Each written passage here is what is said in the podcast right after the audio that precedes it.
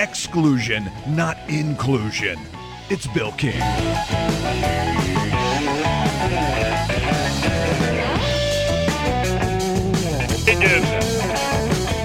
in his Friday slot. Always a pleasure. We'll talk Alabama, Georgia. Kevin, if I would have told you the Saturday of the USF game, this Alabama team would be playing in early December for a shot at the playoffs, what would you have said?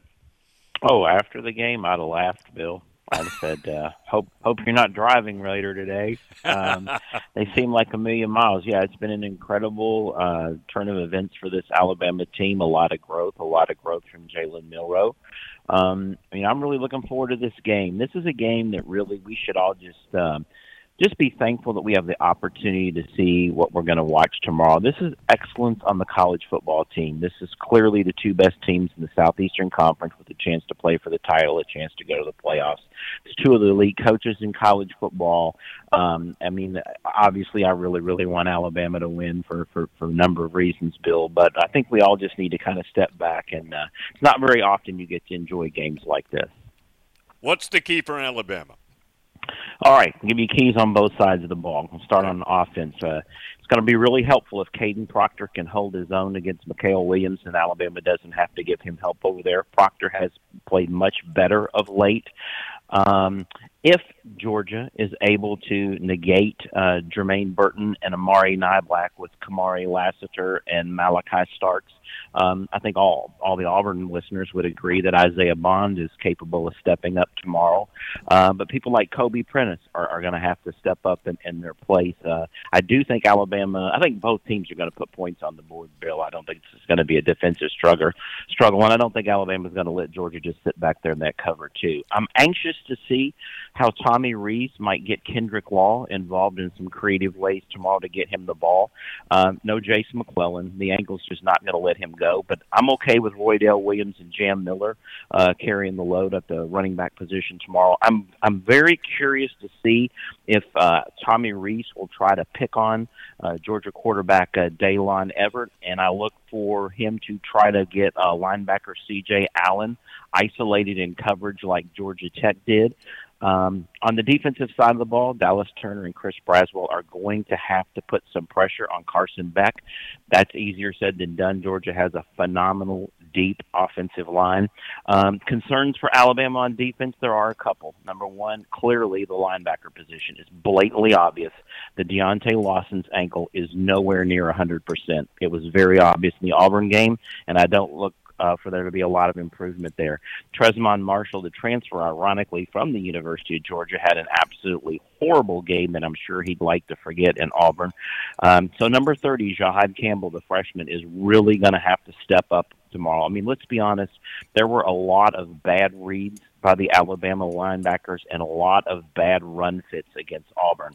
That's got to get cleaned up.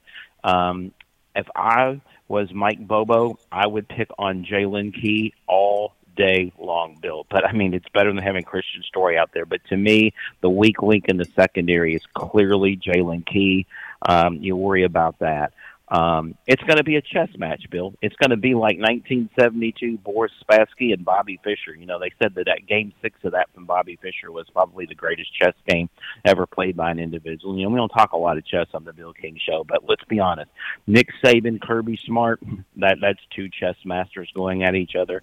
Tommy Rees and going against Glenn Schumann and and Will Muschamp, and then you're going to have Kevin Steele and Travaris Robinson going up against Mike Bobo. I mean, this is just this is a weak football everywhere you look, Bill. However you break down the numbers, however you break down the position matchups, this is just elite on elite. But if you really boil the game down to me, it's going to be two major things, okay? And I think the outcome of this game depends on on of all players.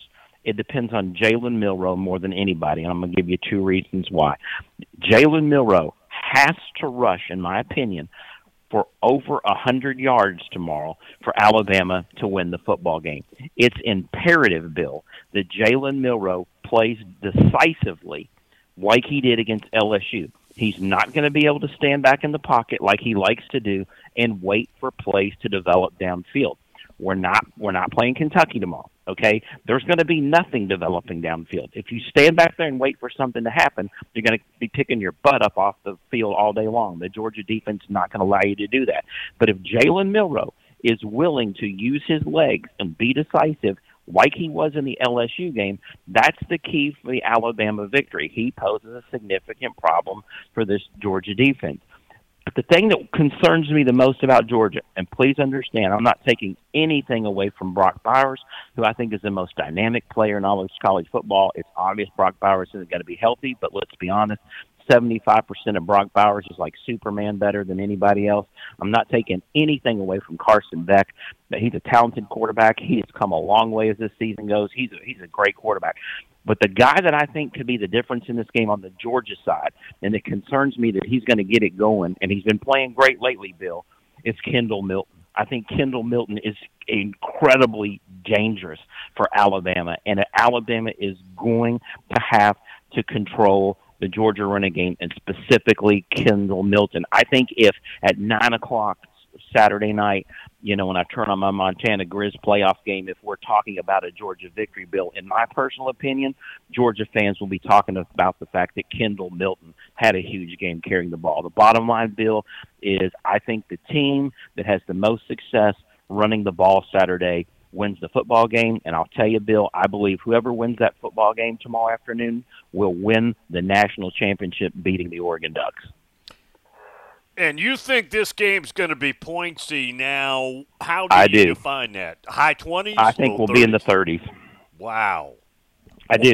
Georgia, I mean, I, I'm not insulting Georgia at all here. I mean, they, they, these are two elite Yeah. programs.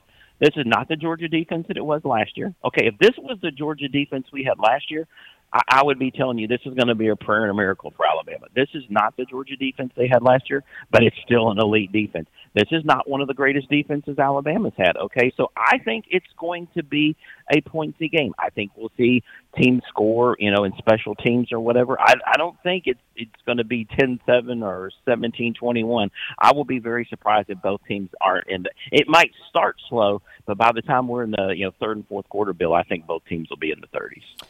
You and I go back to the 70s and Bear Bryant. Where would fourth and 31 rank in all time Alabama one play lore? Yeah, I had a lot of people contact me after that game. A couple people said, "Is this the greatest play in the history of Alabama football?" And, and look, I'm not, I don't, I'm not rubbing salt in Georgia wounds. Look, nothing can ever replace second and 26 because that play was a national championship play, Right, right? right. Okay. For me, number two, because my first season an Alabama fan, I'm sorry, Aliquippa Bob. Uh, stopping Penn State at the goal line on fourth and one for me will always be the second biggest play. I know it wasn't the end of the game, but to me, there again, that was a national championship. Um, I hate to you know be in the moment or whatever, but this is certainly a top five play. And Bill, I'm going to give you a, I'm going to give you the phrase for this game, and I wish this was from my mind, but it comes from a very dear friend. But I'm going to steal his phrase. It was the triumph of an undisciplined mind, Bill. That's the beauty of Jalen Milroe. I don't think he completely understood the magnitude of the moment, and it didn't get to him. But I also think that's going to be a blessing for him on Saturday, Bill. It was the it was the triumph of an undisciplined mind. But you would so you would have that in the top five? I think so I, I, at this moment. But I mean, that's you know, I, I'm- I'm living in the moment. and I hate to do that. I hate when we take modern history and we punt, you know, uh, you know, three decades down the road. I don't like that. But it was a, I mean, it was a significant, significant play. Not only because it was the rival. I mean, it was you know Milroe stepping up in the big moment. Um, but but then again, I can't. I won't tell you that it's the biggest play in the series because the biggest play in the series for me was the kick in 1985. Okay, the 52-yard field goal by Van Tiffin to me is will always be the biggest play in the history of the Iron Bowl. And you've got number two, Barry Krauss, Mike Gooman, goal line stand. Yeah, I mean that was my first year as a Bama fan. Yep. To me, that's a moment I'll just never forget. I, I don't even like to watch the replay of that, Bill, because at some point Penn State's going to punch it in, right? That's right. Oh, no, that was a very historic moment.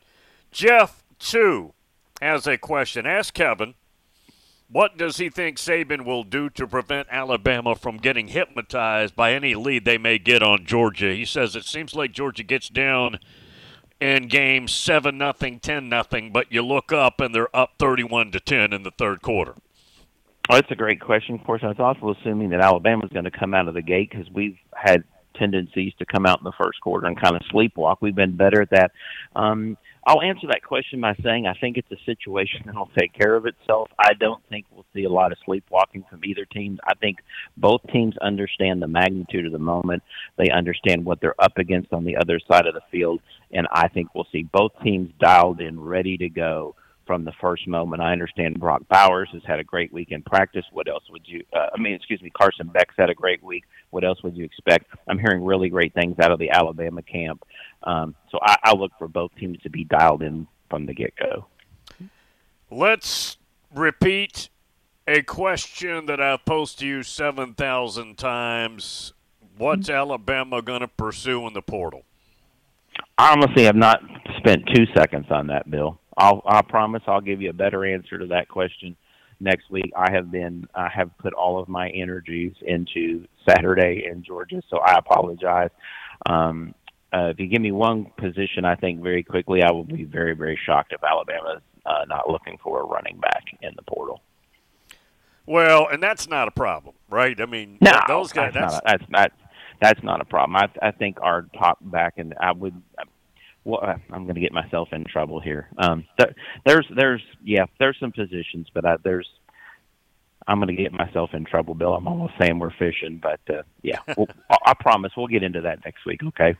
Well, and and frankly, the last two months, the quarterback theory, I would have said you got to go into the portal. I don't think you do now. No, but I mean, I can tell you. I mean, we hear from NFL scouts all the time that we would be blowing people out if we had a, a better quarterback. We, Bill, we have wide receivers in the LSU game. Bill, we had wide receivers running open all night long. I mean, I'm not picking on Jalen Milroe. He, I'm, I, you know, uh, it's incredible the, the the improvement that he's had uh, as the season's gone along. But I mean, it, it, it's it's not like you know Tom Brady standing back there quarterback for Alabama. Um, so, but no, um, there was a point where yeah, we were going to go in the portal and try to correct that situation. That's no that's no longer the case. And oh, by the way, you know we have an elite elite quarterback already on the roster and Dylan Lonergan, and we have a, a pretty fair quarterback coming in from California next year as a true freshman. So we'll be okay at the quarterback position. You and I think it's okay to mention this now. Two months ago, talked about Riley Leonard, Mobile, Alabama kid. Yeah. Is it your understanding that all this reporting about him going to Notre Dame is accurate? Yeah, there was a time where he was uh, very aggressively being pursued by Alabama, and there was a time where uh, uh, they were they were uh, kind of uh, setting the date, if you would please, for the announcement. But that has uh, that has since passed. Everything has cleared up nicely.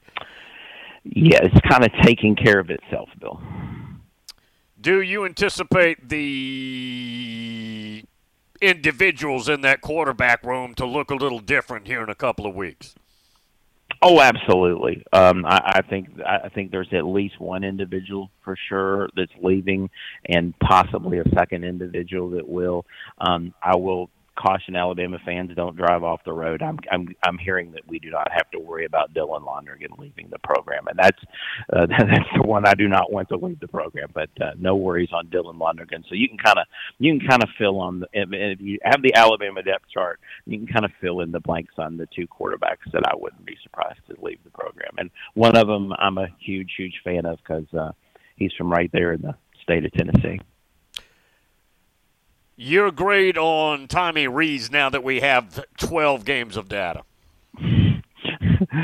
Tommy Rees, um, his report card with me has been written in pencil because his letter grade has drifted from low A to F throughout the season.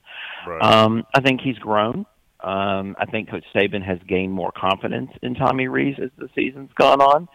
Um, he has done a wonderful job of working with Jalen Milroe and trying to convince Jalen Milroe that you have to use your legs, that your you, that your arm is not your greatest strength. Um, I, I feel good about Tommy Rees going into tomorrow. I'll put it that way. Um, there, obviously, there's always room for improvement or whatever, but I feel very, very confident that Tommy Rees will have a good game plan for tomorrow, and I feel confident that Tommy Rees will call a good game tomorrow. Both teams, I mean, Nick Saban and Kirby Smart know each other, okay, like you know the inside of the book, right?